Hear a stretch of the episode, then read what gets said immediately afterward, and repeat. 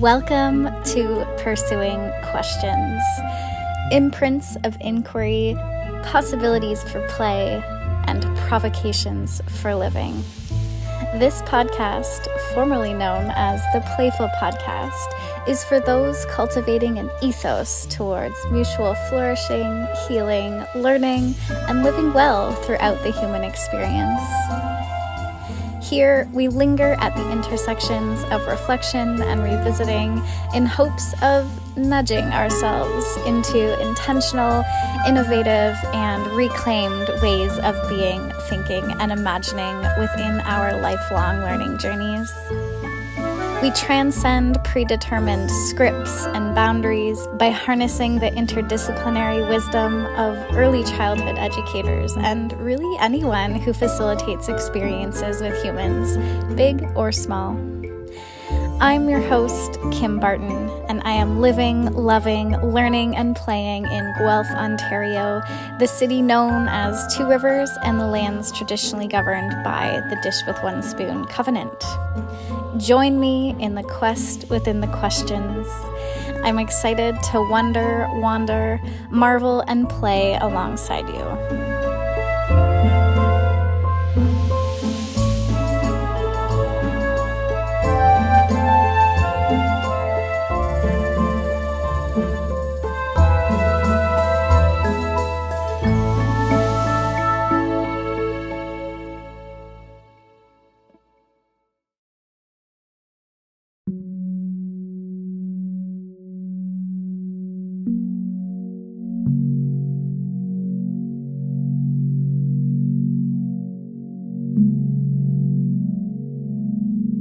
Welcome to another mini episode. This felt uh, necessary to share, and um, I kind of feel vulnerable in doing it at the same time because what I'm going to claim here is uh, a shift for me that happened in this podcast. Um, and the reason I feel vulnerable is because I already just did some shifting. I have a new logo. I sort of regenerated or re energized this podcast after a long pause. And so, sort of shifting or evolving again feels a bit whimsical or non committal or a bit, I don't know, like I might lose something that I started, perhaps. At the same time, the shift feels so aligned with my values. And that's something I'll actually talk about a little bit more in this episode. But um, I guess what I'm saying is I just need to claim this shift that's happening internally for me and through this podcast so that you know what to expect and also that I can get clear on my vision for this space because clearly it's evolved over the past two years. And I, I kind of wanted to start with a little reintroduction of myself. Um, and if you know me, this might feel funny, but also might be a good time for me to kind of, I don't know, like reacquaint myself with you. And I'd invite you to do the same next time we encounter each other. I guess to start, my name is Kim. I am a proud, passionate, and very privileged early childhood educator I am one of those people who has worked with children and humans since I was like allowed to, since I like completed my babysitting course. But the interesting thing for me is that as I became an adult and participating in professional accreditation, I guess, I became more and more curious about um, adults who work with young children. And I'm starting to think that this is kind of my thing, um, at least for the next few years. And it makes sense because I have worked in several different leadership capacities. I would say I'm still very much an emerging leader. I am still fully finding my footing. I often say I feel like a toddler. I'm like stumbling around, figuring out how to move in this role. Um, in my current role, I am like four months old, I think, and so grateful. I have so much gratitude for the support I have in my role and to be in a position where I get to talk with adults about what they're experiencing. Um, for the past two years, I've worked as a pedagogical leader in a couple different organizations. Um, I worked for a college and then a municipality, and now for an individual childcare program. And I guess the point in me talking about my role is that it's really allowed me to become even more curious about how educators learn and play and flourish, particularly when working in relationship based fields like early childhood education, but also social work or anyone who's designing experiences or programming for other humans. Um, initially, I started this podcast, I think, when I started in my role as a pedagogical leader, or around the same time at least. Um, and I'd been thinking about a podcast for a while, and I'd been blogging and things like that. And in all honesty, when I first started the podcast, I had hopes and dreams that it would become a source of professional learning for other adults. And yet, what I discovered is that it became a reflective practice tool and a pedagogical documentation practice for myself.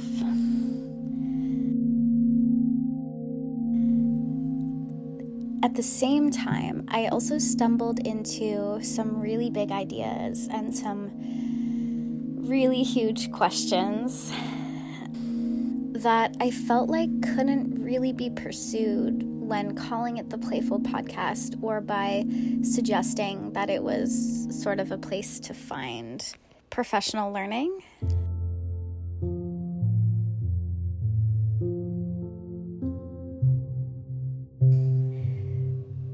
So, in order to kind of follow these ideas, I felt like I needed to shift away from this being a place to find tools or strategies or sort of how to type of answers, and instead shift towards being a space of generating questions and really listening to the nuances of ideas and knowledge and questions and reflections and the capturing of moments, um, all of those things. And I guess as somebody who is so deeply curious, almost to a fault, I found that I really needed a space to marinate in some ideas and to kind of generate new possibilities, um, consider how different ideas or theories or concepts connect and where their edges are, the edges of what we know and what we don't know yet. I think there's so much out there that we don't know enough about. And I think children are really good at asking us questions that the world has never really heard before and certainly never asked before. So, I guess to stay aligned with all of these sort of ideas, I started changing my logo about a year ago. Um, I wanted something that reflected this idea of revisiting, my obsession with spirals. The logo with the footprint um, was really just me trying to play around with the spiral imagery. And I wanted something that reflected sort of like topography lines and the layering kind of insinuating like a map or the process of mapping. And I also wanted something that resembled kind of like a fingerprint, an imprint. Something that kind of signals that each episode is merely like one trace of where I have been at one point in time and kind of marking the landscape and geography of my thinking. There are some larger threads being explored throughout seasons of inquiry for sure. all of this really is to say that the process of generating a new logo actually and and thinking about spirals got me thinking about like well what is my vision here? Like what are my guiding values? What's my ethos in this podcast? Because um, I've dabbled in having some guests on, and I've really sort of let that go as a priority because I wanted to be clear on what I was really wanting to do and say and pursue here.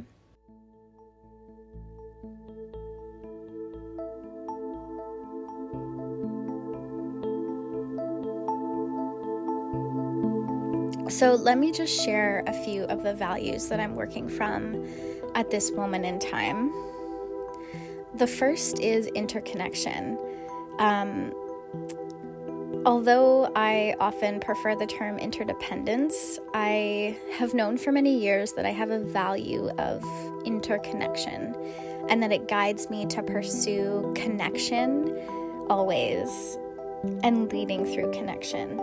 And so this shows up as me sort of me being very uh, mobilized by serendipity and the linking of different ideas, those edges and boundaries of where concepts connect, and also connection in the form of relationships. We are all connected in multitudes. My next value here is curiosity. I truly view curiosity as my compass. I ask questions and work from a place of pursuing curiosity over compliance, normalcy, or acceptance. And I believe in living the questions now. Hence the new title, Pursuing Questions. Another value I have is reciprocity. I believe in sharing knowledge generously. I believe in making thinking available and accessible to others, which is similar to making learning visible through the practice of pedagogical documentation. Um, and this is because I aim to live in a world where we receive and give openly. So, here is a place where I model generous knowledge sharing. Not only knowledge that I have, but also bringing forward knowledge that I have been gifted or entered into relationship with. Another value I hold is wisdom.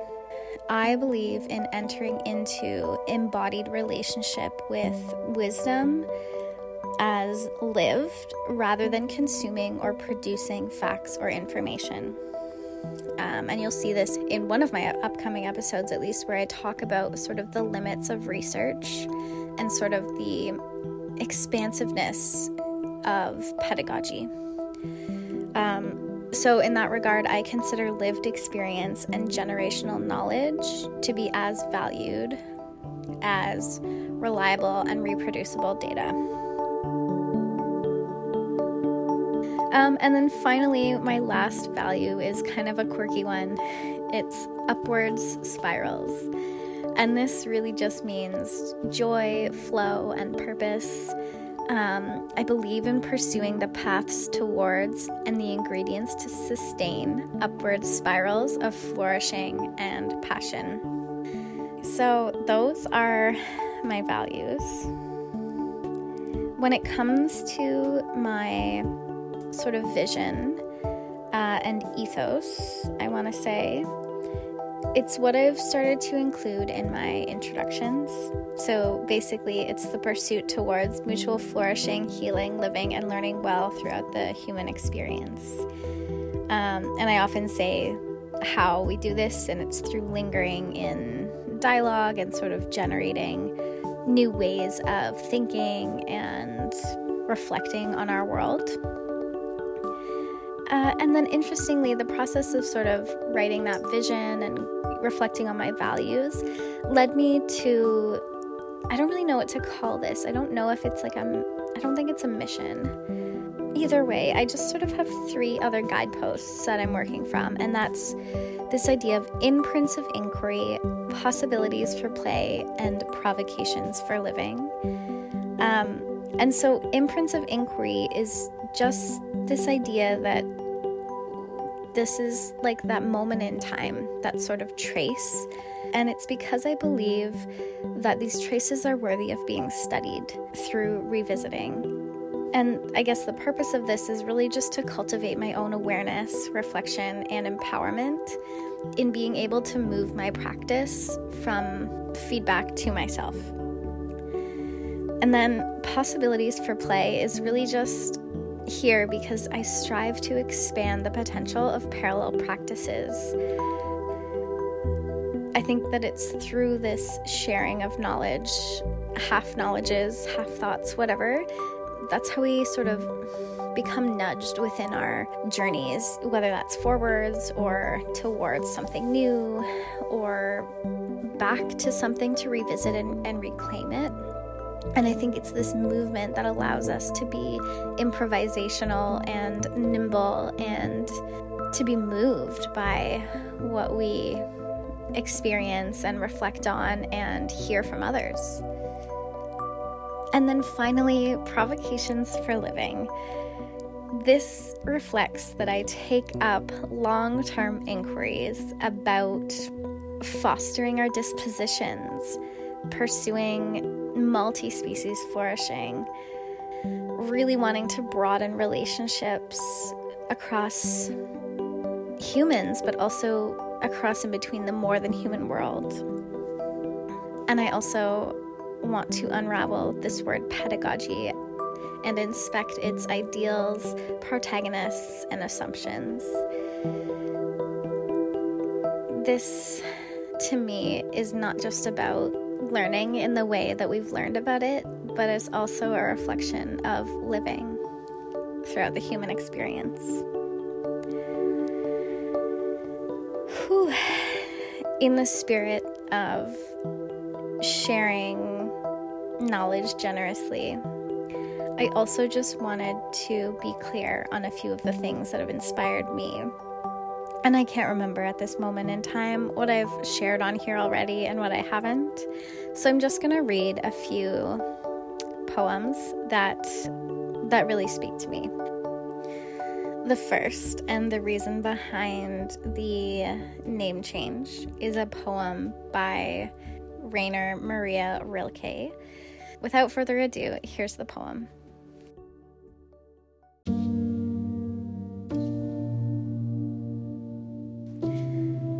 Have patience with everything unresolved in your heart. And try to love the questions themselves as if they are locked rooms or books written in a very foreign language. Don't search for the answers, which could not be given to you now because you would not be able to live them. And the point is to live everything. Live the questions now. Perhaps then, someday far into the future, you will gradually, without even noticing it, live your way into the answer. And there you have it pursuing questions. The other segment I wanted to read is by Carlina Rinaldi, and I might have read this in an old episode, but it's about the pedagogy of listening.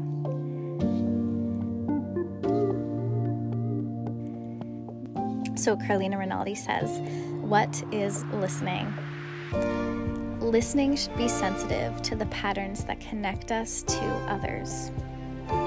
Our understanding and our own being are a small part of a broader, integrated knowledge that holds the universe together.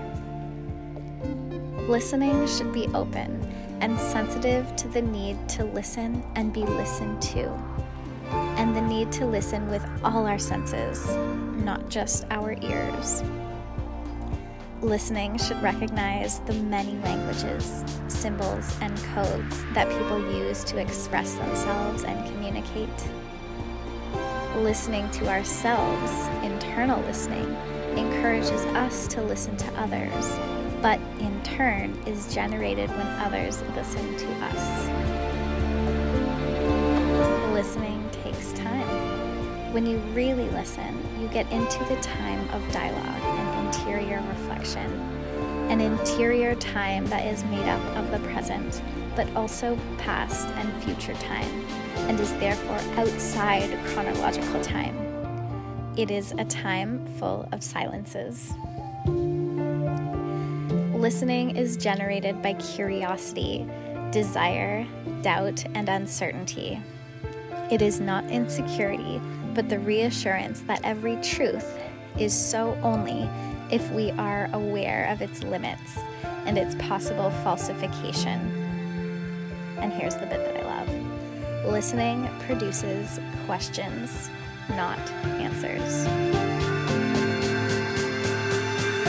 Listening is emotion. It is generated by emotions. It is influenced by the emotions of others and it stimulates Listening should welcome and be open to differences, recognizing the values of others' interpretations and points of view. Listening is an active verb which involves giving an interpretation, giving meaning to the message,